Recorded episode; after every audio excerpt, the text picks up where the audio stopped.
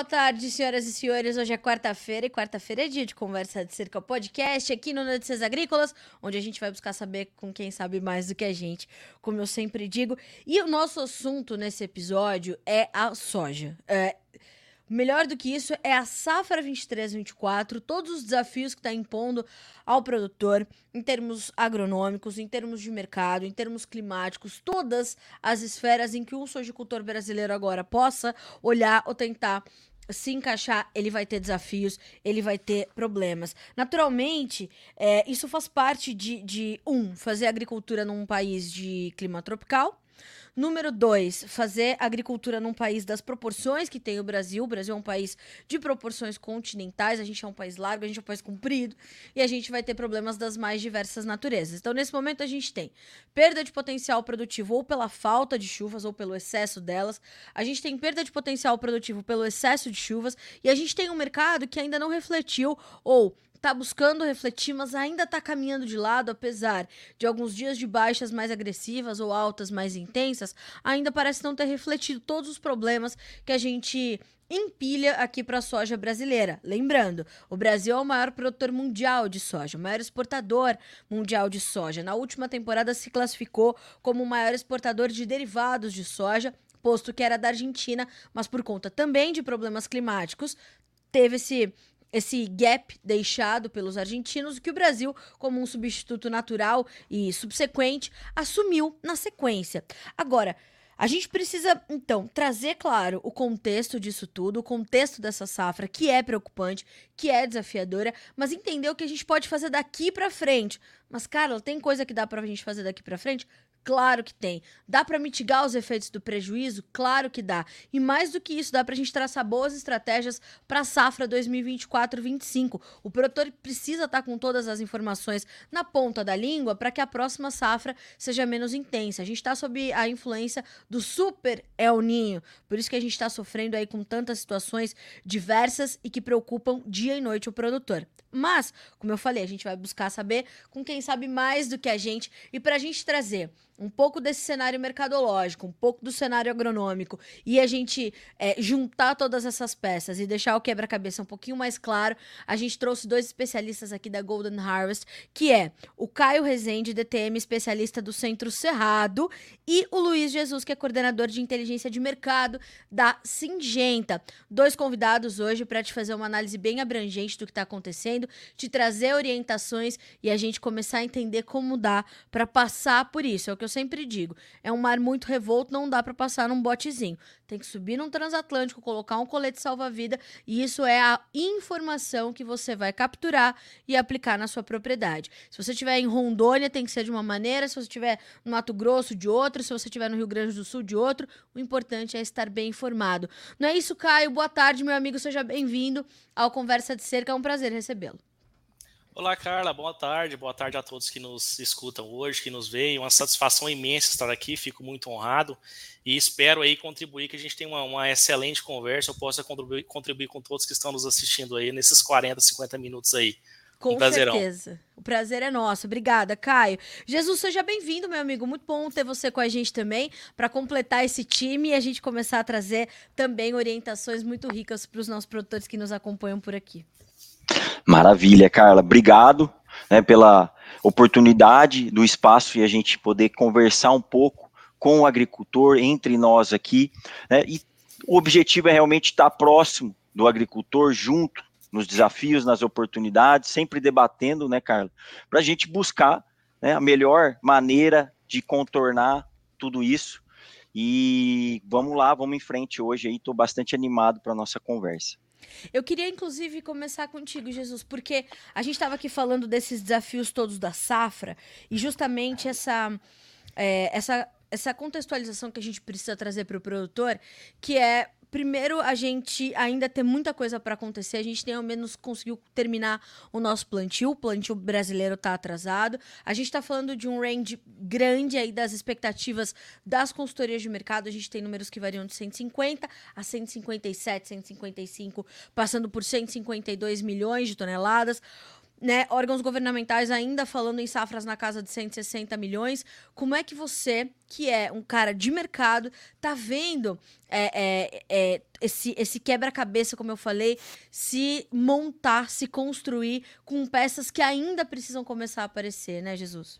Sim, não, perfeito, Carla. Eu acho que nesse sentido que você traz, né, o primeiro, primeira primeira coisa que a gente precisa analisar como analista de mercado é realmente o potencial da safra e o quanto ela está sendo prejudicada até o momento devido a atraso de plantio, cli questões climáticas dentro do Brasil, principalmente quando a gente fala de soja, soja, como você mencionou, o principal produtor mundial aqui, né? E depois, né, Carla, a gente precisa olhar outros países que compõem essa oferta global de soja e fazer essas contas, entender quais são as situações de cada um, né? Qual é a magnitude de quebra que pode trazer ou não essa variação que você trouxe muito bem, né? Que ela não está variando, o preço da soja ela tem, ele tem, tem se mantido constante.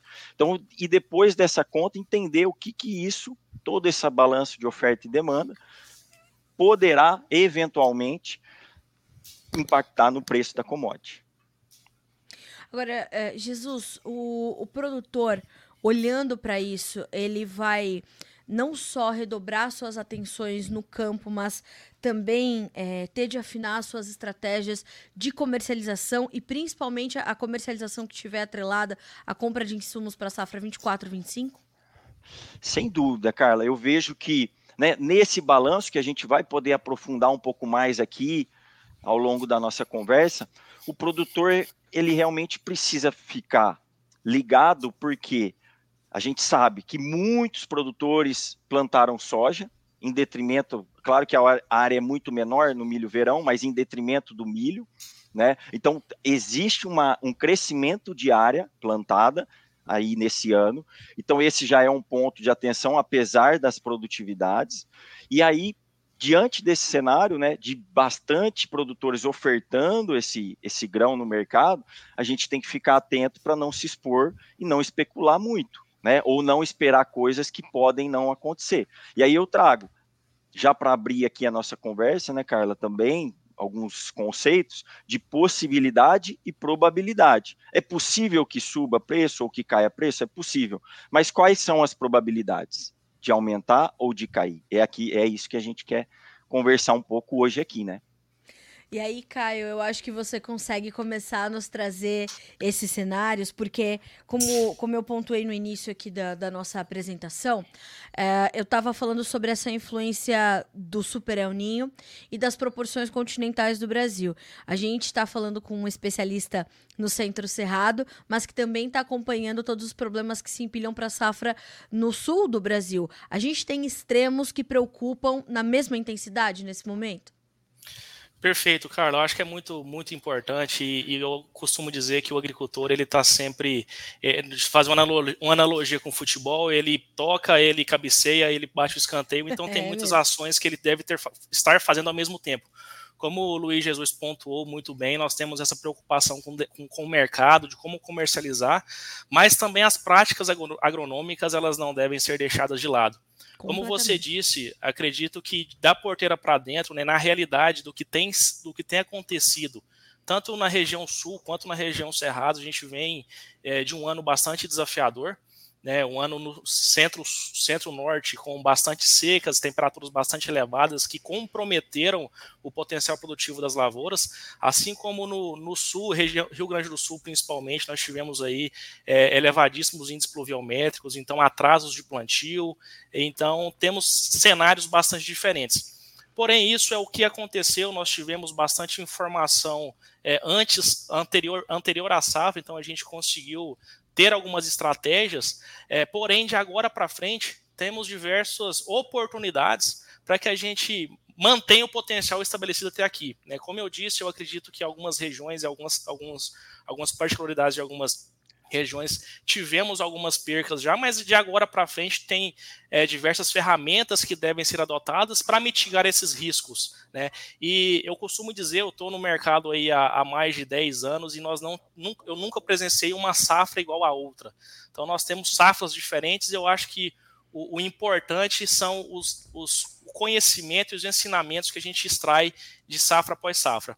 Então, tendo em consideração o que nós passamos essa safra, o que nós presenciamos, o que nós podemos fazer de agora para frente e também já iniciar um planejamento para a próxima safra, porque em anos difíceis, técnicas de manejo, escolha de cultivares é, adaptadas a cada região, escolha de um parceiro é, muito muito influente que nos auxilie nessa tomada de decisão é muito importante. Então, esses são alguns, alguns alguns conceitos que nós gostaríamos de, de trazer para a discussão, é, para que a gente realmente saia dessa safra muito mais fortalecido, com, muita mais, com muito mais conhecimento e realizando algumas estratégias de forma é, mais significativas também. Caio, eu vou te fazer uma pergunta. É muito direta, mas que eu tenho certeza que não vai ser provavelmente a mesma resposta para todo produtor que estiver nos acompanhando. A gente começou essa conversa com mais de 1.100 pessoas acompanhando a gente ao mesmo tempo, o que só isso no Notícias Agrícolas, o que é excelente, porque mostra que o sojicultor está muito focado em se informar, entender o que ele ainda pode fazer.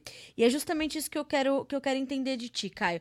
Dá tempo ainda do produtor adotar algumas medidas para mitigar os efeitos do clima muito adverso, seja no Cerrado, seja no sul do Brasil. Ainda dá tempo de, de tentar minimizar esses impactos todos?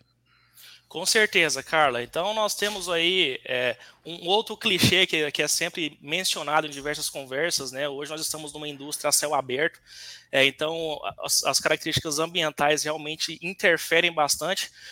Porém, diversas estratégias elas podem e devem ser adotadas para mitigar esses riscos, né, para diminuir esses riscos. E e, e, não existe receita de bolo, né? Nós estamos aqui para discutir sobre algumas das ferramentas, com certeza temos diversas outras opções de manejo, é, porém o agricultor, eu acho que a palavra-chave é monitoramento, né? Então, de agora para frente, ainda é ainda mais importante que o produtor, que o agricultor, que a agricultora ele esteja no campo ou com um time técnico de campo para fazer esse melhor monitoramento, prever o que pode, o que pode acontecer e aí adotar as, as ferramentas, estratégias que mais é, se adequam à realidade do agricultor. E nós sabemos também que estamos em um país continental, as realidades do sul é diferente da realidade do centro, que é realidade da, que é diferente da realidade do centro-oeste, então é muito importante essa contextualização e, e esse entendimento em loco.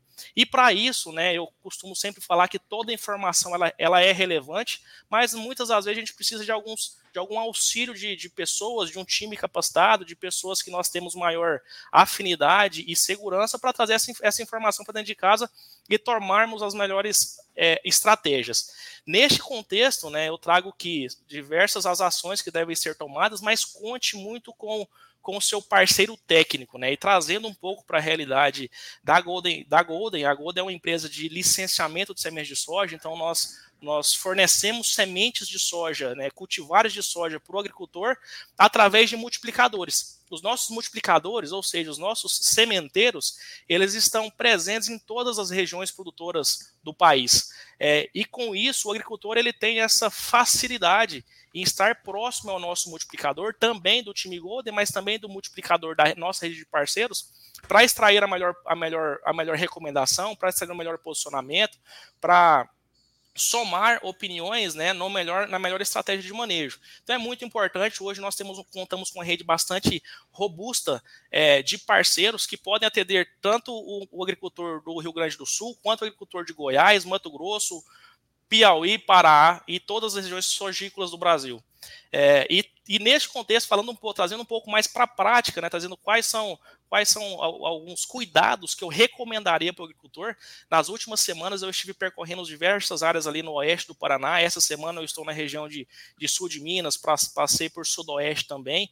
É, diria que é, alguns, algum, de, pelo ano, né, nós tivemos diversas, diversos cenários. Então, nós trazemos um, cenário básico de alongamento de plantio. Nesses plantios mais tardios, né, que sofreram talvez nos cerrados por um estresse hídrico, falta, falta de chuva, elevadíssimas temperaturas, assim como no sul, com encharcamento, né, muita chuva, é, um, dos, um dos, dos nutrientes é, mais demandados pela soja ele pode ser comprometido, que é a absorção de nitrogênio, que a principal fonte é, de nitrogênio para a planta é através da, da interação simbiótica com o bradyrrizóbio. Então, eu, eu notei que a, que, a, que, a, que a nodulação de algumas áreas estão bastante comprometidas. Então, todos, todas as pessoas que estão nos, nos assistindo, fiquem atentos, né? Monitorem mais uma vez. Mais uma vez, não existe tipo de ponto, mas monitorem as suas lavouras, porque assim talvez a gente consiga é, antecipar alguns manejos, né? Realizar alguns manejos, é, como por exemplo uma, uma reinoculação ou a utilização de alguns de alguns bioestimulantes ou nutrição nutrição via foliar. Eu acho que são algumas estratégias que podem mitigar o risco que podem mitigar os prejuízos. Obviamente, o nitrogênio né, demandado pela planta ele não será totalmente é, é, totalmente é, gerado para a planta nesse sentido, mas temos algumas ferramentas para mitigar isso. Outra questão que eu trago bastante com bastante ênfase, nós tivemos plantios iniciando em, em início de setembro, percorrendo até agora em algumas regiões do Rio Grande do Sul, ainda tem plantio acontecendo, assim como no Piauí, Bahia, então tivemos uma janela de plantio bastante ampla. E isso traz uma preocupação, principalmente com, com um patógeno que traz bastante prejuízo, que é a ferrugem. Já temos alguns algumas focos de ferrugem no Paraná, São Paulo, Tocantins, então o manejo fúngico ele é de extrema importância, né? Então é, é, importante que o agricultor ele tenha algum, ele mantenha a estratégia, né? E tenha bastante segurança quanto a isso. Tivemos regiões, por exemplo, no sul que, devido a, ao excesso de chuva, pessoal não conseguiu fazer a, as aplicações, né, seguir as recomendações de intervalo de aplicação, então alongaram um pouco mais. Talvez no cerrado isso aconteceu também, mas por outro problema, talvez com elevadas temperaturas, baixa, baixa baixo regime hídrico, então também impactou. Então o manejo de doenças ele não pode ser deixado de segundo plano. É, e ao mesmo tempo, né, já quando eu digo já planejando para a próxima safra, é de grande importância que o agricultor ele opte por escolher cultivares com bom sistema radicular, com boa sanidade foliar, para já auxiliar, né, sendo uma, mais uma estratégia para mitigar esse risco esses riscos. E hoje a Golden conta com uma amplitude de produtos, uma amplitude de cultivares, de genética de soja, com elevado teto produtivo e, além disso, agrega também é, insanidade foliar, insanidade é, radicular também. Tá?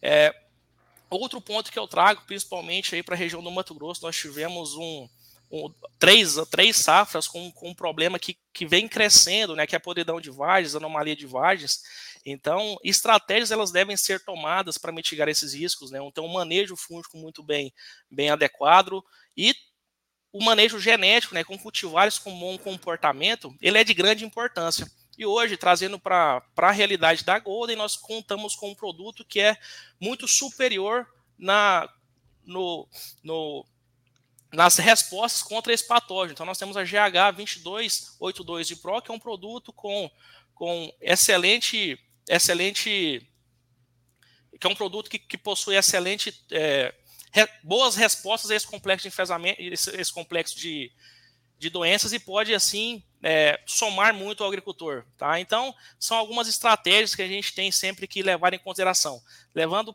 por exemplo, no planejamento né, de plantios no cedo, é importante que a gente tenha é, cultivares que sejam adequadas, né, ambientadas esses ambientes de plantio no cedo, por exemplo, plantios em setembro.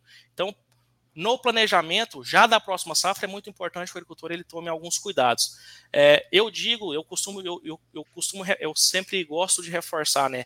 É, o monitoramento ele é muito importante, né? E com esse monitoramento, com um suporte técnico adequado que todo nosso nosso time de, de de pessoas da Golden, também de multiplicadores, eles podem suportar o time é, de agricultores em todas as regiões de atuação é, todas as regiões sogícolas do Brasil, trazendo aí é, excelentes resultados, excelentes informações, excelentes estratégias de manejo, que elas devem ser tomadas de, formas, de forma regional. E isso é tão importante, né, Caio? Porque a gente precisa trazer é, para o produtor e, e, falar muito sobre essa questão dessa capilaridade da Golden, que é justamente esse pós-venda. Tá, o produtor comprou a semente, botou no chão, acreditando que vai ter clima adequado, que tudo certo. Agora, pode acontecer uma safra como essa. E o time da Golden está muito preparado também para isso, né? Para tratar de momentos como esse, de momentos delicados como esse, e para atender essas peculiaridades que o Brasil tem de norte a sul, de leste a oeste, produzindo soja nesse país. Então, é preciso ter também esse, esse cuidado no pós-venda e essa e, e, cruzar isso com essa com essa capilaridade toda que hoje a, a, a, Golden Harvest possui, né? Perfeito, Carla. Eu acho que a informação ela é muito importante, como eu disse, o monitoramento é muito importante. E anos difíceis como esse eles nos ensinam muito. E, e é importante que nós que, que todo agricultor ele leve esses ensinamentos para a próxima safra. E, e, falando de planejamento, ele é essencial né, para o negócio. Ele já se inicia é, agora, é, quando nós falamos de planejamento de safra, tivemos neste ano um ano muito difícil, né? alguns diversos replantios em diferentes regiões, seja ele por morte de plântulas, por excesso de por excesso de, de umidade, seja ele por veranico, seja ele por excesso de temperatura que causou aí morte fisiológica de plantas. E a escolha de, de, de, de além da escolha de cultivares, né, que tenha boa tolerância para esses, esses patógenos, ou para nematóide cisto ou galha, por exemplo, que tra também trazem danos, dano, causam prejuízos significativos, principalmente em anos de veranico, nós temos que lembrar é, muito bem da importância da aquisição de sementes certificadas e sementes de alta qualidade. Né, seja ela fisiológico, seja ele sanitário, então é muito importante que o agricultor ele coloque isso na sua, na, no seu planejamento, para que ele realmente adquira de multiplicadores que façam essa boa entrega, então por isso nós focamos muito numa rede robusta pra, pra, para que o agricultor ele possa, ele possa escolher pelo multiplicador que está mais próximo dele, que tem um time técnico capacitado, que tem uma logística adequada, que faça negócio talvez com a, com a cooperativa ou com a revenda que ele tem a, a oportunidade de comprar. Então, são algumas ações que esse ano nos ensinou muito, né? E que com Sim. certeza ter, temos que ter bastante atenção para as próximas safras. E, e, e a escolha de uma boa cultivar, né? Então, nós temos é, hoje diversas cultivares no, no, nosso portfólio que elas são extremamente adaptadas às diferentes regiões. Como eu disse, nós temos um, um país de, de, dimensões continentais, então é importante que a gente tenha essa, essa percepção, essa adaptação de cultivares. Cultivares, por exemplo, a GH5933 e Pro, que apresenta uma excelente sanidade reticular contra o complexo de patógeno de solo, 24, GH 2478, uma cultivar com múltipla resistência a cisto, EGALE, então grandes diferenciais de mercado, que com certeza irão somar muito no manejo do agricultor. Então, são diversas ferramentas que devem ser levadas em consideração, além de, um, de todo um manejo que deve ser adotado. Né? Então, trazendo para a realidade do, dos cerrados, né? a gente fala muito de altas temperaturas, e essas altas temperaturas elas irão perdurar, as, as, as previsões climáticas elas têm nos mostrado isso. É, e, e, e, aí a gente enxerga a importância de, um, de se realizar um plantio direto da melhor forma, de ter palhada no ambiente, é, de pensar em uma cultura de segunda safra e nos, nas regiões que não podemos ter uma, uma cultura de segunda safra, pensarmos uma, uma cultura de, de inverno para para auxiliar nessa construção de perfil de solo. Então, assim, são diversas estratégias que devem, que devem ser adotadas e com certeza com com, com o entendimento da porteira para frente, da porteira para dentro, desculpa, é, com o entendimento da realidade do agricultor, com essa troca de informações. Então, Notícias Agrícolas faz isso de uma forma com maestria, né, de, de gerar informação para o agricultor para melhor tomada de decisão. E por isso nós contamos com uma grande capilaridade. Então, mais uma vez, eu reforço a importância de ter um time robusto de especialistas no campo, que a Golden conta com, com esse time robusto presente em todas as regiões produtoras de soja do Brasil além da nossa rede de multiplicadores. Então a gente ganha bastante força de campo para gerar uma melhor recomendação, é, para trazer essa força, essa força da empresa, para trazer cultivares que agregam, além de teto produtivo, que é o direcional, é produzir mais, cultivares com segurança, com robustez, é, cultivares que trazem essa boa estabilidade, com bom sistema radicular, com boa tolerância a, a patógenos, com boa tolerância, é, com bom comportamento à, à, chuva na colheita, por exemplo, é, anomalia de vagens, que é um, um, grande, um grande desafio do Mato Grosso. É, então temos um, um, uma robustez muito grande de portfólio, uma robustez muito, muito grande de pessoas para somar com o agricultor, que é quem move toda a cadeia, e então é ali que a gente tem que escutar, a gente tem que entender as dores, estar presente e gerar um bom, uma boa recomendação. Excelente. Jesus, como é que é, essas informações elas vão impactar na tomada de decisão do produtor? Você que, que trabalha ali com inteligência de mercado sabe que quando a gente tem um, um momento como esse, onde há, há, muita fragilidade no campo, né, há muita debilidade ali das, das plantas e o produtor fica angustiado, fica exausto, tomar decisão acaba sendo mais difícil. Um, e aí, quando a gente tem um time como esse, assim, a gente percebe que o, o objetivo é justamente garantir um ambiente confortável e seguro para ele tomar decisões. Quando a, a Golden chega com essa capilaridade, com esse portfólio robusto, com essas soluções e esse pós, que é mostrar, você pode fazer isso, pode fazer aquilo, ainda dá tempo disso e daquilo, é, isso traz uma certa, um, um certo alento para o coração do produtor, para ele tomar a decisão, para ele rever as estratégias dele, né? Sim, sem dúvida.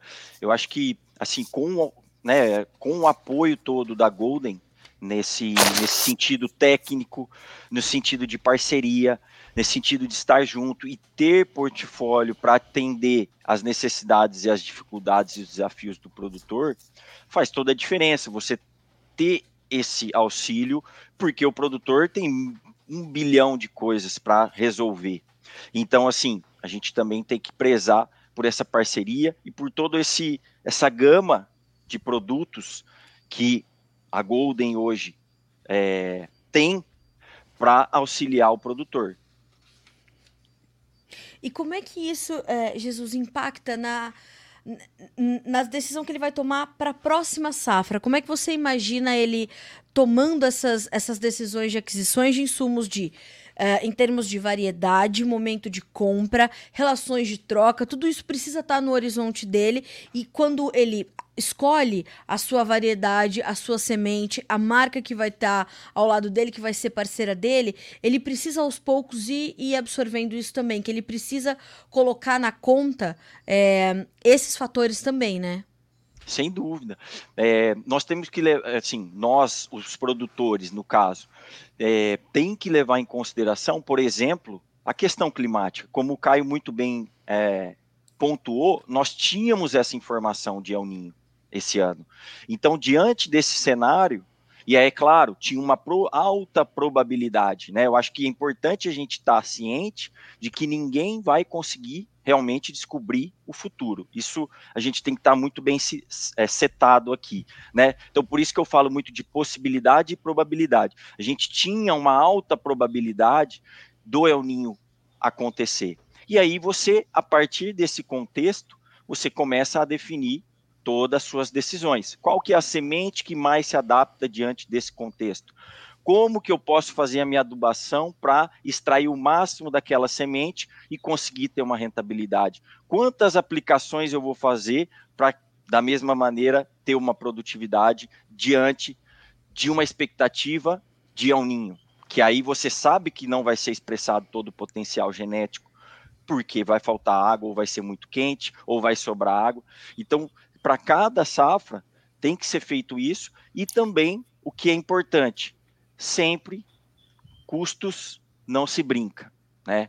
Isso todo mundo diz, mas nunca é demais reforçar porque realmente a ganância muitas vezes ou a especulação pode te deixar em maus lençóis. Então, a, o trava, né, do custo ali é importante. Depois o que vier é lucro e vamos e aí é só felicidade. Jesus, como que você está avaliando a safra? De acordo com esses números todos que nós temos de órgãos governamentais, de consultorias privadas, do que você ouve de relatos do produtor, uh, como é que você. Qual é a sua avaliação nesse momento da safra 23, 24 de soja do Brasil? Boa, legal, Carla. É, esse é um tema bacana e até vou pedir para todos, né, que já separem aí o lápis e a caneta, porque nesse momento, Carla, com essa pergunta, essa indagação, realmente a gente precisa fazer conta, como eu falei lá na frente, né? Então, como que vai se dar a quebra de produtividade, como que está a área, qual é o potencial de quebra de acordo com as conversas com os produtores, com distribuidores, com consultorias. É claro que a gente vai sempre ajustando. Então, eu acabei tra trazendo aqui né, um exercício para a gente refletir, por isso que eu pedi até a questão da caneta, porque eu peço perdão pela quantidade de números que talvez eu venha falar aqui, mas eu vou tentar ser bem objetivo. Por quê? Qual que é o ponto aqui, pessoal?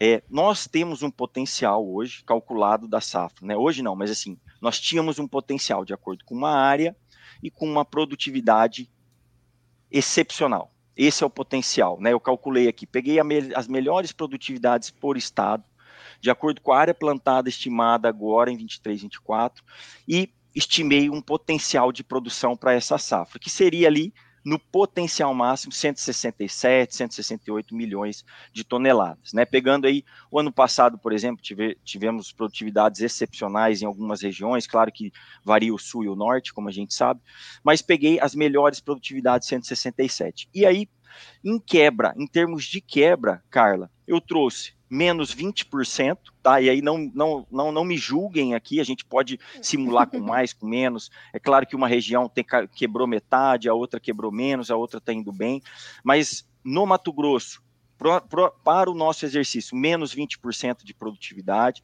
na Bahia, menos 13%, no Mapito, vai de 15% a 20% de quebra de produtividade nesse exercício, em São Paulo e Minas também ali por volta de 11%, pode ser mais, mas é claro que a gente vai saber de fato quando acabar a safra, mas com essa estimativa daria uma quebra de 10% na produtividade brasileira, né?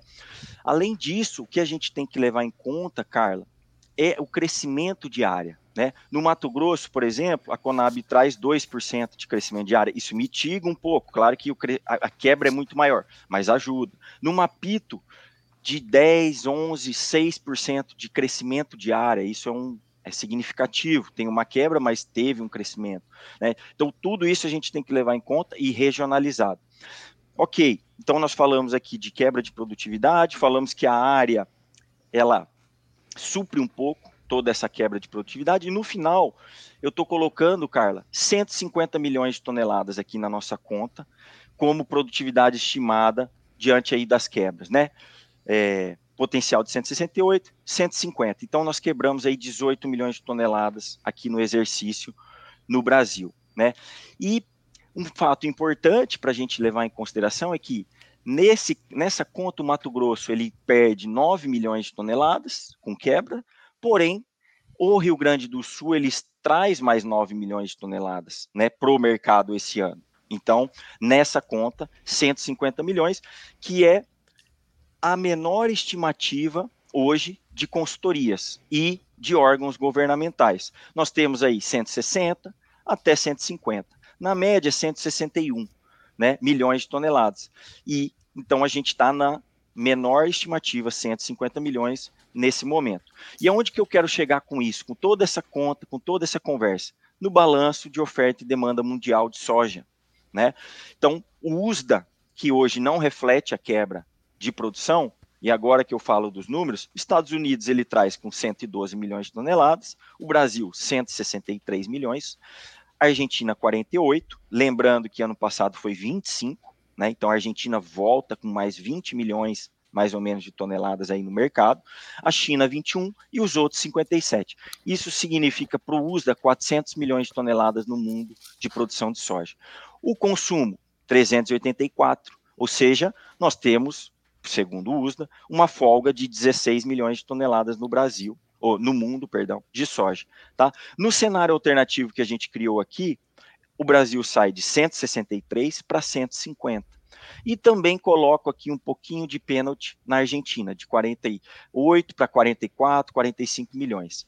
Somando isso, 112 dos Estados Unidos, 150 do Brasil, 45 da Argentina, 21 da China e 57 do outros, 385 milhões de toneladas no mundo. Qual que era o consumo que eu tinha falado? 384. Então, pessoal, o que, que eu quero dizer com isso?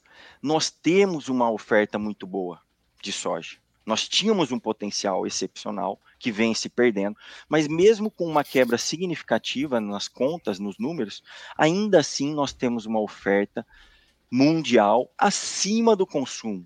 Né? Então, ou seja, nesses números, a gente consegue atender o consumo. Né? O que, que é, qual que é o, o, reflexo disso? Como a gente interpreta, como que a gente enxerga isso na prática? É só pegar o número dos preços de soja dos últimos meses. Ele vem andando de lado, né? Ou seja, os players estão olhando estão confortáveis com os preços atuais. Infelizmente, para o produtor, obviamente, mas é só pegar o preço que a gente vê essa constância, essa estabilidade. Se houvesse alguma preocupação de fato crítica no mercado, o preço com certeza estaria é, reagindo. Agora, significa que não tem? Não, né? Os produtores, as regiões sabem muito melhor que todos, mas o mercado em si ainda não enxerga essa possibilidade.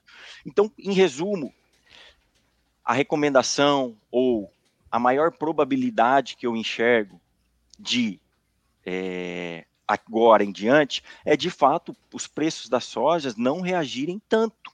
Né? É possível que reaja muito? Claro que é possível, se a quebra aumentar muito, mas a probabilidade maior diante dos números né, e do que vem acontecendo é que de fato isso, que o produtor trabalhe com a margem que ele está hoje.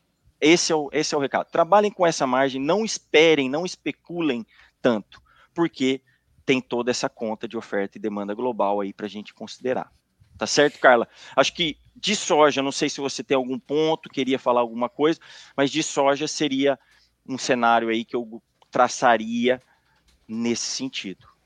Eu achei, uh, achei excelente esse exercício, essa conta é, é muito importante para a gente entender realmente como um, um, uma outra esfera né, do complexo da cadeia de produção está entendendo a nossa safra. Acho que isso é, é ouro para o produtor. E aí eu quero ouvir de ti e quero ouvir também do Caio na sequência. Como é que ficam, por exemplo, Jesus, aí da tua parte na questão, você, você pontuou a questão dos custos, né? Falou, com custos de produção a gente não brinca, de fato, né? Tem que ter tudo na ponta do lápis, detalhado, ainda mais hoje, onde a competitividade é crescente. Uh, eu queria ouvir de ti nessa parte é, comercial e depois também do, do Caio na parte agronômica, a questão, por exemplo, do replantio. Como é que, como é que o produtor tem que colocar num, num, cenário como esse, que você acaba de descrever, Jesus, a condição do replantio? A gente viu, por exemplo, grandes grupos descontinuarem áreas de soja para fazer algodão safra durante a, a safra de verão, porque já sabiam que não ia mais valer a pena plantar soja ali naquela área. Outros produtores não. Outros insistiram, fizeram replantio, alguns fizeram segundo replantio. Como é que você avalia essa decisão também do produtor, que não é uma decisão fácil? Não é, realmente. Olha, Carla, o que eu tenho a dizer, né, para o produtor nesse momento de a decisão de plantar é que nós é assistiu primeiro notícias agrícolas porque sem dúvida vocês têm todo uma, um reporte de informação de clima. Esse é o primeiro ponto. Tem que ter uma assessoria de clima. Nós temos várias opções, inclusive uma excelente, que é o Notícias Agrícola. Então você tem que acompanhar essa previsão e realmente é, tomar cuidado com o risco. Por exemplo, você, você trouxe um exemplo realmente que saiu na mídia, né? E soltar o plantio muito cedo. Inclusive, enfim, em conversas já, já, se é, já era ah, feito uma leitura de altíssimo risco nessa situação. Altíssimo risco. Então a gente tem que ter uma assessoria climática. Eu acho que é isso, porque senão vai trazer prejuízo. Não, não, não, não é, não tem outra situação. E só para também finalizar aqui a minha fala, realmente nós estamos aí em consultorias estimando de 2 mil a é, 2, 2 mil a 2.500 hectares aí de replantio no Brasil como um todo. Caio, como é que a gente entende isso? Do... E aí, eu vou até alongar um pouquinho a pergunta contigo, porque Carla, essa semana. Pois não? Desculpa, 2 milhões, perdão, só para corrigir ah, aí a sim, magnitude. Sim. Verdade. De 2 milhões a 2 milhões e meio, portanto. Isso. Caio, é, o número é, impressiona, né? Se a gente pensar na nossa, na nossa área.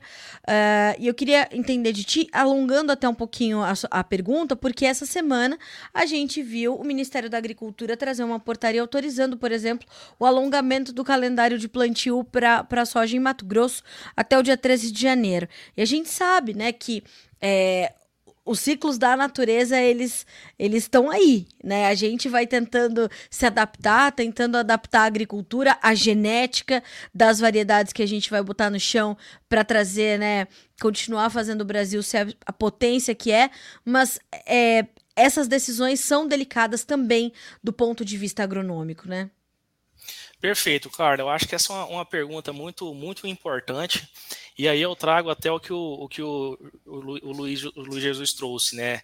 É, é, muito importante que o agricultor ele coloque isso na ponta do lápis, na ponta da caneta e realmente faça conta, entenda qual que é se ele é, se qual é a, a, cultura subsequente, qual é a estratégia para o próximo safra, é, como ele tinha feito o planejamento dessa safra no macro. Mas quando a gente fala é, de, de, cenário de, de plantio, diversos cuidados eles devem ser tomados. Né? Um deles é, são as cultivares de sojas com, com, com, a maior tolerância a esse alongamento de plantio, porque aí nós temos aí elevadas temperaturas, nós temos um fotoperíodo que não é o, o mais ideal para algumas cultivares, então é, isso tudo deve ser levado em consideração. E, e reforço, né? Como foi mencionado anteriormente, nós temos aí é, algumas percas, temos uma tendência de estabilidade de preços.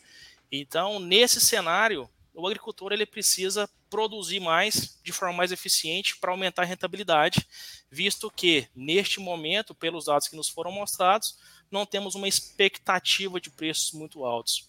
Então, mais uma vez, eu reforço a importância de se entender é, o manejo, entender é, a propriedade, o agricultor da porteira para dentro, para assim traçar as melhores estratégias, para assegurar que a cultivar de soja ela consiga expressar o seu máximo potencial produtivo de acordo com essa realidade. Eu sempre digo que é, a, a, o potencial produtivo, o potencial de produtividade dentro da propriedade, ele está muito linkado à genética, né, o material genético que está ali plantado.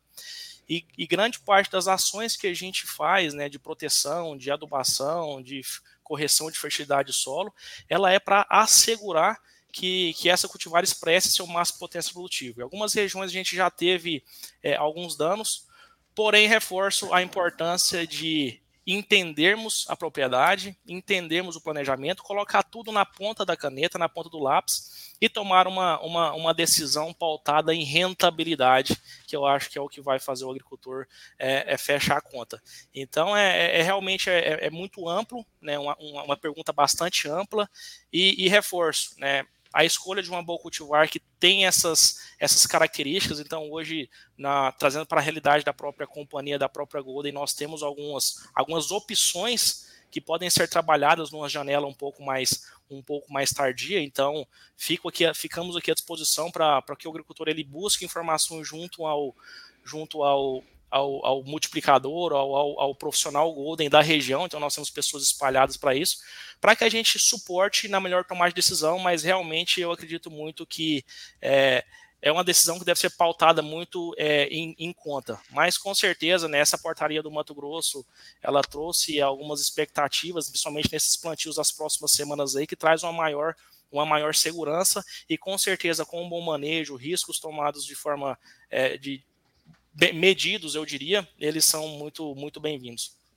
Caio, você que está em contato direto com o produtor, né, e, e por vezes, você falou, você estava, é, é, agora você está em Minas, mas você já estava no Paraná, você estava, né, vai percorrendo o Brasil e ouvindo essas realidades que são as mais distintas. A safra é muito irregular, a irregularidade é, acho que talvez a safra, a, a marca mais clara, né? A única certeza que a gente tem sobre a safra 23-24 é uma é a irregularidade, é que vai ser e é uma safra irregular. Você sente do produtor, você recebe do produtor um outro comportamento num, numa safra como essa, de que de fato ele quer se informar mais, que ele vai investir mais em tecnologia, nessas variedades diferenciadas, em companhias diferenciadas, como é o caso da Golden Harvest, para garantir que ele tenha um acompanhamento do, da escolha da semente até a sua colheita, o entendimento do comportamento daquela variedade, naquele ambiente onde ele produz, e mais do que isso, entendendo o custo-benefício da escolha daquela semente.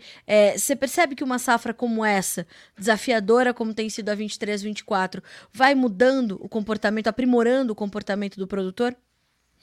Claro, o, Carla, muito bom ponto, e, e eu acho que esse é o que nós temos que eu tenho presenciado muito no campo, né? Quando a gente, os cerrados ele veio de algumas safras muito muito boas, né? Tivemos bons regime, regimes hídricos, excelentes produtividades, e quando tudo tá bom, é, é, mais fácil você extrair o máximo potencial do seu cultivar, de você é. ter uma boa rentabilidade.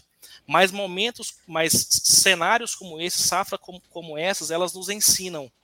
E aí nos, nos, nos trazem a importância de talvez voltar a alguns conceitos, né?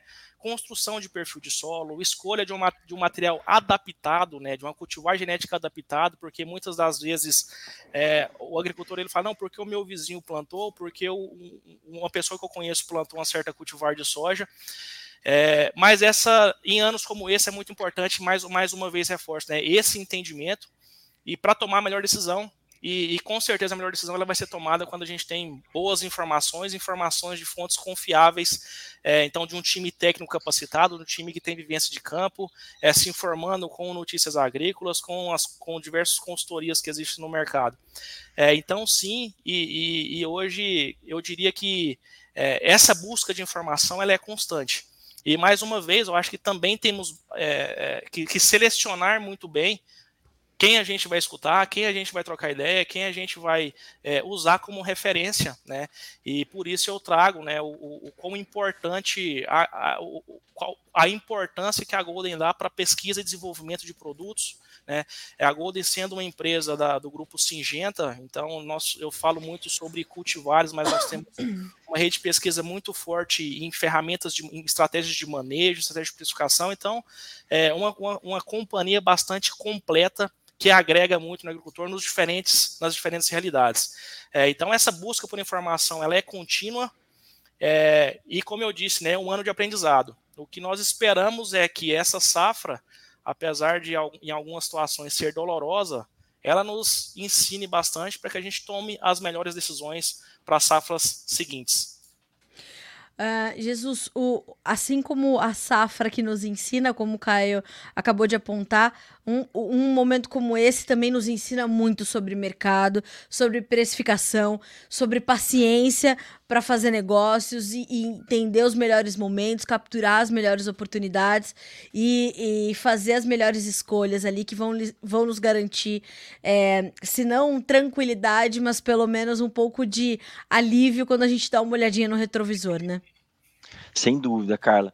E, e aproveitando até né, nessas decisões, ter calma, né, esse, esse, ponto que você trouxe, e um pouco da, da pergunta anterior dos replantios, né, é assim, é evidente que se, se o produtor está enfrentando um replantio, vai, vai ter que ser avaliado aí, né, toda a logística que ele estava programado, a janela, se existe a possibilidade ainda de plantar uma soja, porque hoje, quando a gente coloca soja e milho, safrinha, por exemplo, num replantio, né, ou seria aí um milho no cedo, um milho safrinha no cedo, algo assim, é agora, né, a soja ela tem entregado uma maior rentabilidade, né, agora, para quem já está na soja, o ciclo tá se, está se desenvolvendo essa soja, eu gostaria até de comentar um pouco desse cenário do milho, né, na soja, como eu falei, replantio, evidentemente a soja pode, vai trazer uma rentabilidade maior, um potencial de rentabilidade maior nesse replantio, mas depende, às vezes o produtor quer fazer uma rotação de cultura, já quer pôr o milho, já estava programado para pôr o milho, já comprou, enfim, o adubo já está separado, a, a, toda a logística, né? Agora, eu gostaria também de comentar, se, se for possível, talvez no fechamento ou agora, aí vai contigo, cara, mas o Fica cenário do milho, para esse produtor que está com a soja em campo, né, e está pensando ainda se o milho faz sentido, se não faz, qual é a expectativa. né, quais são as, as perspectivas do milho. Eu acho que eu, eu, ia, eu ia dizer o seguinte: a gente está falando de soja, a gente está trazendo a preocupação para a soja, mas tudo isso se reflete não só no milho verão, a gente tem visto né, o sofrimento do produtor com milho, é, não só pelo clima, mas doenças acometendo a safra de verão e tudo mais, e a preocupação com essa janela e com os custos e com os insumos. Uh, a compra muito atrasada, né, Jesus, pro, pro, pra safra, segunda safra de milho de 2024, é um cenário também que exige muito monitoramento, né? Sem dúvida. É, o cenário do milho, né, Carla? Só antes, um parênteses, para quem né, tiver um replantio e precisar, né, contem com a Golden também, que tem todo esse suporte, como o Caio trouxe, para fazer esse trabalho. Agora, o milho, Carla, na mesma, na mesma ideia ali da análise do, da soja, a gente tem um cenário de oferta e demanda mundial. Isso é o que manda uma das partes do preço do grão. Né? Outra é a macroeconomia e a outra é a geopolítica. Geopolítica a gente viu muito bem na guerra ali, o problema que foi. Mas, enfim, falando do milho e dessa oferta e demanda global, o milho ele já tem esse gap mais apertado. A gente tem aí do, do USDA trazendo 1 trilhão 221 milhões de toneladas de milho no mundo, sendo 387 Estados Unidos, 277 China, 60 União Europeia, 129 Brasil, 55 Argentina, 28 Ucrânia, 286 outros países. Isso é 1 trilhão 221 milhões de toneladas. O consumo, 1 trilhão 195 milhões de toneladas. Se nós colocarmos aqui essa estimativa do USDA é realmente bastante otimista também para o milho, 129 no Brasil. Se nós colocarmos 6% de queda, é, é, na verdade, se a gente estimar uma quebra né, de 129 para 118 milhões de toneladas no Brasil, que seria aí por volta de 11 milhões a menos de toneladas, né, por conta do atraso da janela. A gente sabe que a soja pode entregar um pouco mais tarde esse ano por conta do atraso do plantio, né? Então, vamos colocar uma quebra aí de 129 para 118, 18, é, 11 milhões de toneladas no Brasil. Já teria uma oferta de 1 trilhão 197 versus um consumo de 1 trilhão 195. Ou seja, não, é, não precisa uma quebra muito grande no Brasil, e a gente está vendo a dificuldade que está o milho, né, na questão de janela. Não estou dizendo que é, a gente milho, é, a gente pode plantar um milho, sem dúvida, mas, de novo, escolhendo os híbridos e o investimento adequado diante da, do cenário que a gente tem. Né? Então, uma pequena quebra no Brasil já significa um aperto nesse cenário de oferta e demanda, ou seja, Sim. já significa, na verdade, uma redução do estoque mundial. Então, para o milho, Carla, inclusive os preços mostram isso, já existe uma expectativa, uma probabilidade desses preços responderem, como está respondendo nas últimos, nos últimos dias e nas últimas semanas. O preço já vem trazendo um melhor desempenho é, no mercado. Então, o milho eu tenho uma expectativa, né, hoje, de que ele possa sim reagir em preços. E essa, essa reação, né, Jesus, ela já está acontecendo. A gente vê um, um, fôlego, a gente não sabe ainda qual vai ser a intensidade e tudo mais, mas é, acaba sendo também um ponto de, de certo alívio para o produtor entender que, pelo menos no milho, ele vai ter um, um, uma formação de margem que pode ser um pouco mais saudável, mas aí a incerteza ronda muito uh, a saúde da safra que ele vai ter em função da questão climática, né? Sem dúvida. E aí, Carla, o que, que a gente traz, né? Também pensando em milho é, é, diante dessas margens mais estreitas em relação ao ano passado, né, é, é, as, na verdade, em relação à expectativa do produtor, né, porque realmente ano passado também acabou perdendo aí um pouco de preço, mas as margens mais estreitas exige um bom planejamento. O que, que, que seria isso? Uma escolha inteligente de híbridos e uma expertise comercial, que aí também tem todo esse suporte da Singenta Seeds para trabalhar. E aí, o que, que a gente precisa ver? Combinações para diferentes ambientes produtivos, levando em consideração principalmente a janela de plantio, Então, começo, abertura, meio e fechamento e o nível de investimento. É isso que a gente tem que colocar. Você vai investir num híbrido de alta performance numa janela atrasada, numa janela de final de plantio de milho safrinha? Será que vale a pena colocar todo esse investimento numa janela arriscada? Não é melhor você escolher um híbrido mais rústico que consiga suportar as intempéries e exija menos adubação, menos aplicação, por exemplo? Então, essa é a escolha inteligente que a gente precisa fazer. O quanto o híbrido entrega e o quanto eu vou investir. E se não chover, faz sentido eu comprar duas, três de fungicida? Né? Ou para o final, para o milho do meio final de plantio. Também temos que fazer toda esse, essa expertise comercial, que sem dúvida os nossos é, vendedores né, e time comercial pode ajudar o produtor a fazer essa conta e falar: aplicando uma de fungicida, um inseticida, uma adubação de tanto de N, potássio e tal, você vai obter uma, renta, uma produtividade que traga rentabilidade. Então é esse o planejamento que tem que ser feito, né? São contas ali mesmo para chegar no ideal.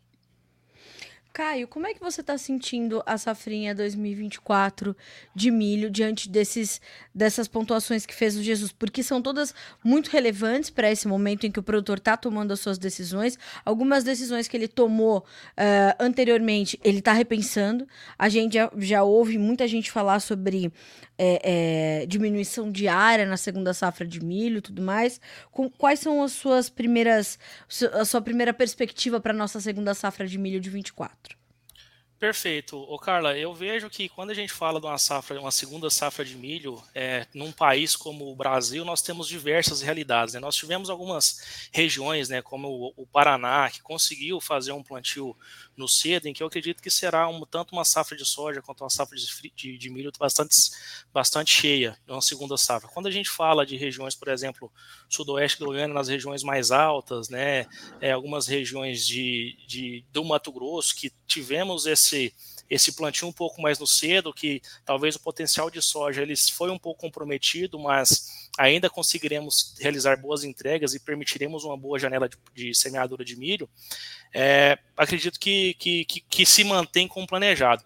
Porém, algumas regiões que tivemos um pouco mais de dificuldade, né, o agricultor realmente vai ter que fazer mais conta, né? Ou ele, ele faz um, uma redução de investimento para compor um pouco mais de margem, ou ele trabalha com, a, com uma outra cultura, ou trabalha com uma, com uma cultura apenas uma cultura de cobertura para já preparar o solo para o próximo ano, fazer uma palhada de qualidade.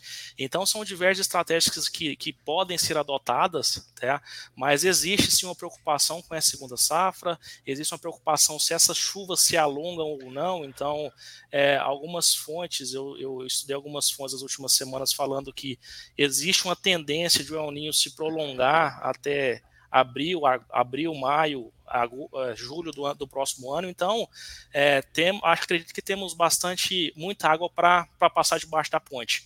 É, mais e mais uma vez eu reforço que a estratégia ela tem que ser muito regionalizada, entendendo o nível de investimento, entendendo é, as expectativas, construção para uma próxima safra. Eu acho que dessa forma a gente arredonda bem que momento é esse, é, e mais do que isso, a gente traz essa essa certeza de que há empresas pensando nesse, é, é, como é o caso da Golden Harvest, pensando nesse pós, né? O que acontece depois que o produtor adquire essas sementes, escolhe, escolhe determinadas variedades, porque tudo pode acontecer a partir daquele momento, né? Tudo começa na semente e tudo pode acontecer a partir daquela escolha.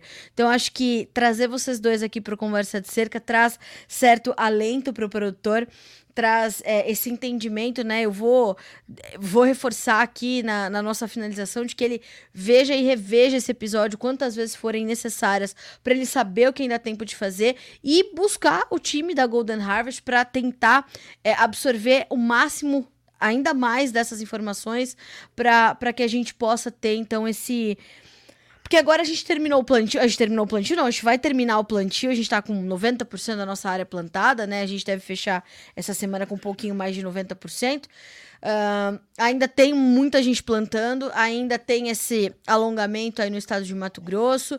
A gente ainda vai ver muita coisa acontecer. Mas a gente levar a mensagem pro produtor de que ele não tá só para passar por isso é muito importante, né, Caio? Com certeza, Carla. Então, acho que o, o agricultor que está, nos, que está, nos, ouvindo aí, que nos ouvirá através de outras plataformas, é, é muito importante ele se atentar para a rentabilidade, se atentar para a construção de parcerias com, com empresas que realmente enxergam o mercado da ótica do agricultor. É, com certeza, é, o nosso foco é produzir mais, né, é, é, aumentar a rentabilidade, mas é muito bom produzir com segurança, né, é estar preparado, né, não só para anos bons, mas também para anos difíceis, através de materiais é, com bom teto produtivo, com boa estabilidade, com bom sistema radicular, com múltipla resistência nematóide cisto para aquelas regiões que isso é importante, para cultivares que têm, por exemplo, uma, um bom comportamento para patógenos de solo em regiões que isso é importante. Então, uma, uma, uma empresa ampla, que tem um, um, com certeza tem uma, uma cultivar específica para cada região, para cada demanda. É, que investe muito em pesquisa, que investe muito em pessoas, que tem uma rede de parceiros muito estruturada e que está ali para atender o agricultor. Tá, então acho que é, é, eu acho que essa seria uma, uma, uma, mensagem final, é que esse ano é um ano de aprendizado, então contem muito conosco, contem muito com a nossa rede de parceiros. Na definição da sua cultivar de soja, prezem por teto produtivo, mas também por segurança, por estabilidade, por características agronômicas que façam sentido para a sua realidade. Né? E com isso você pode, com certeza, vai chegar na sua melhor cultivar de soja, no seu melhor manejo. Então contem com a gente, contem com a Golden, contem com a Sigenta para isso. Excelente. Jesus, eu queria ouvir as suas considerações finais também diante desse, desse bate-papo rico, como eu falei, trazendo é, segurança para o sojicultor brasileiro, para o produtor que está nos acompanhando por aqui. Legal. Maravilha. Eu acho que a palavra ficou, que é segurança, né, Carla? É, o mercado, pessoal, nos deu uma condição nunca antes vista, nunca antes vivida, que foram esses últimos dois, três anos de preços em altas, uh, nunca antes vistas também, né? Então a gente conseguiu, isso permitiu mudar muita coisa, investir, fazer muito bem o que o produtor já vem fazendo há anos, e isso deu um salto né, na agricultura esses anos. Realmente o produtor trouxe investimento, pegou semente de alto investimento, foi e fez e aconteceu. Nesse momento, o que a gente tem que realmente entender é que nós voltamos para a realidade dos quatro anos atrás, né, que é a realidade ali não do, dos três últimos, mas sim anterior. E agora a gente, claro que teve evoluções nesse momento, a gente aprendeu, nós melhoramos aí o produtor, o manejo e tudo mais, só que também a gente precisa voltar um pouco esses, essas estratégias lá de trás que a gente estava acostumado com preços um pouco mais, margens um pouco mais apertadas, voltar nessa segurança agora e não perder para quem teve essa possibilidade, claro que regiões perderam, outras ganharam, mas quem conseguiu produzir bem ganhou muito, ganhou bastante. E agora é manter isso no bolso, é não perder. Né? É então, é a segurança é o que rege a situação no momento, na minha perspectiva, né? Senhores, muito obrigada pela companhia de vocês, pelas orientações, principalmente, orientações de ouro para o sojicultor que nos acompanha, para o produtor de qualquer natureza, porque essa, essa questão de segurança, escolha de bons parceiros, de bons produtos, isso vale para quem está fazendo soja, para quem está fazendo milho, para quem está fazendo sorgo, alface, tomate, para quem está inserido no agro, que é uma atividade de risco. Não tem outra, não tem outra expressão, outra forma da gente falar isso. É preciso resiliência, é preciso coragem, é preciso fé porque não dá para ter outra, outra forma de ser produtor rural num país desse tamanho, num país de clima tropical. O que a gente faz é surreal, né? Então a gente precisa continuar transformando o Brasil, gerando emprego, gerando divisas, gerando dignidade. Graças a Deus que a gente pode registrar momentos como esse para que a gente possa aprender com eles e Obrigada é um prazer recebê-lo aqui no Notícias Agrícolas, aqui no Conversa de Cerca. Já estou te esperando para mais, mais orientações, para mais conversas. Obrigada. Muito obrigado. Foi uma honra estar com vocês, gente. Até mais. Até mais. Obrigado. Jesus, obrigada, viu? Um prazer recebê-lo aqui também no Conversa de Cerca. Vamos continuar estendendo essas análises, trazendo mais informações para nós aqui. É um prazer receber você e as suas perspectivas. Para mim é uma, um prazer imenso, uma honra também estar aqui. É muito bom, a gente não pode parar de fazer isso, né? Ficar acompanhando o mercado, porque realmente é muito dinâmico, muita coisa influencia. Então, vamos ficar de olho, vamos assistir o Notícias Agrícola de novo. Eu sou telespectador, já falei para você, né? Verdade. E obrigado pela oportunidade, um prazer estar com você e com os produtores e com o Caio também. Muito obrigada. Eu já estou esperando os dois para próximo. Um abraço para vocês, até mais. Até um mais. abraço. Até um abraço. mais que eu, o que, que eu falo na abertura de todo episódio do Conversa de Cerca? Vamos saber com quem sabe mais que a gente. E por que, que a gente trouxe o Caio e o Jesus para ter essa conversa nessa quarta-feira aqui no Conversa de Cerca? Porque se a gente ouve produtores de Mato Grosso, ou é, produtores do Goiás, ou produtores de Rondônia, ou produtores do Piauí, a gente ouve a mesma coisa. Eu nunca passei uma situação como essa. O ano que vem, capaz que eles digam as mesmas coisas para nós.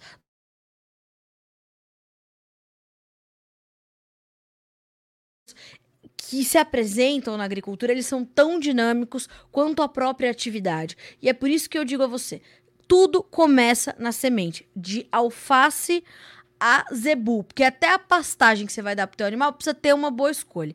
Então, tudo começa ali. E tudo começa na sua estratégia, no seu plano, no seu desenvolvimento, na, no aprimoramento da sua gestão tudo tá ali naquele início, nas suas decisões, nas suas estratégias. Escolha é, é, produtos que vão te garantir, além do que você vai ver no campo, na tua propriedade, um background, ou seja, pessoas que vão estar tá ali para tirar suas dúvidas, para otimizar aqueles produtos, para te orientar, para mostrar para você por que aquela é a melhor escolha. Garantir que o teu custo tenha benefícios também elevados. Essa é a proposta da Golden Harvest. É proximidade, né? Um dos, um dos preceitos dessa marca é proximidade. Inclusive na na, na, divulgação que eles fizeram do nosso podcast nas redes sociais da Golden, eles falam, né, proximidade, para nós proximidade vale ouro. Esse é o objetivo do Notícias Agrícolas, é estreitar essas pontes. Por que, que a gente aposta, né, em, em em, em, proximidade, porque é assim que a gente vai tomar essas boas decisões e garantir bons resultados. Deu problema, vamos pelo menos mitigar os efeitos do problema. É, é, é essa, esse é o mote da conversa de hoje aqui no Conversa de Cerca, né? Que e, e grandes profissionais conosco aqui hoje para trazer essas informações. Se você quer saber mais, você pode procurar os parceiros distribuidores da Golden Harvest na sua região. Se quiser saber mais ainda, dá para seguir a Golden Harvest no Instagram, arroba arroba Golden Harvest Sementes, no plural, sementes, tá? Uh, e ali tem um link para o site, você vai ter todas as informações, enfim, você vai ficar com tudo ali na, na, na, na muito facilitado para você acessar as informações e o portfólio da Golden Harvest. Combinado assim? Senhoras e senhores, simplifiquem, optem pela Golden, que aí o sucesso é garantido, certo? O objetivo é vocês entenderem que tem pessoas por trás para te garantirem é, respaldo na sequência da compra. Combinado assim? A gente se vê quarta-feira que vem. Se você está chegando agora, você pode rever esse episódio do Conversa de Cerca no nosso site, uniodecisagricolas.com.br e ali você tem a nossa aba de podcasts, clica no Conversa de Cerca, dá para ver e rever esse e todos os outros. E nas plataformas de áudio, estamos em todas elas. A gente volta quarta-feira que vem. Até mais.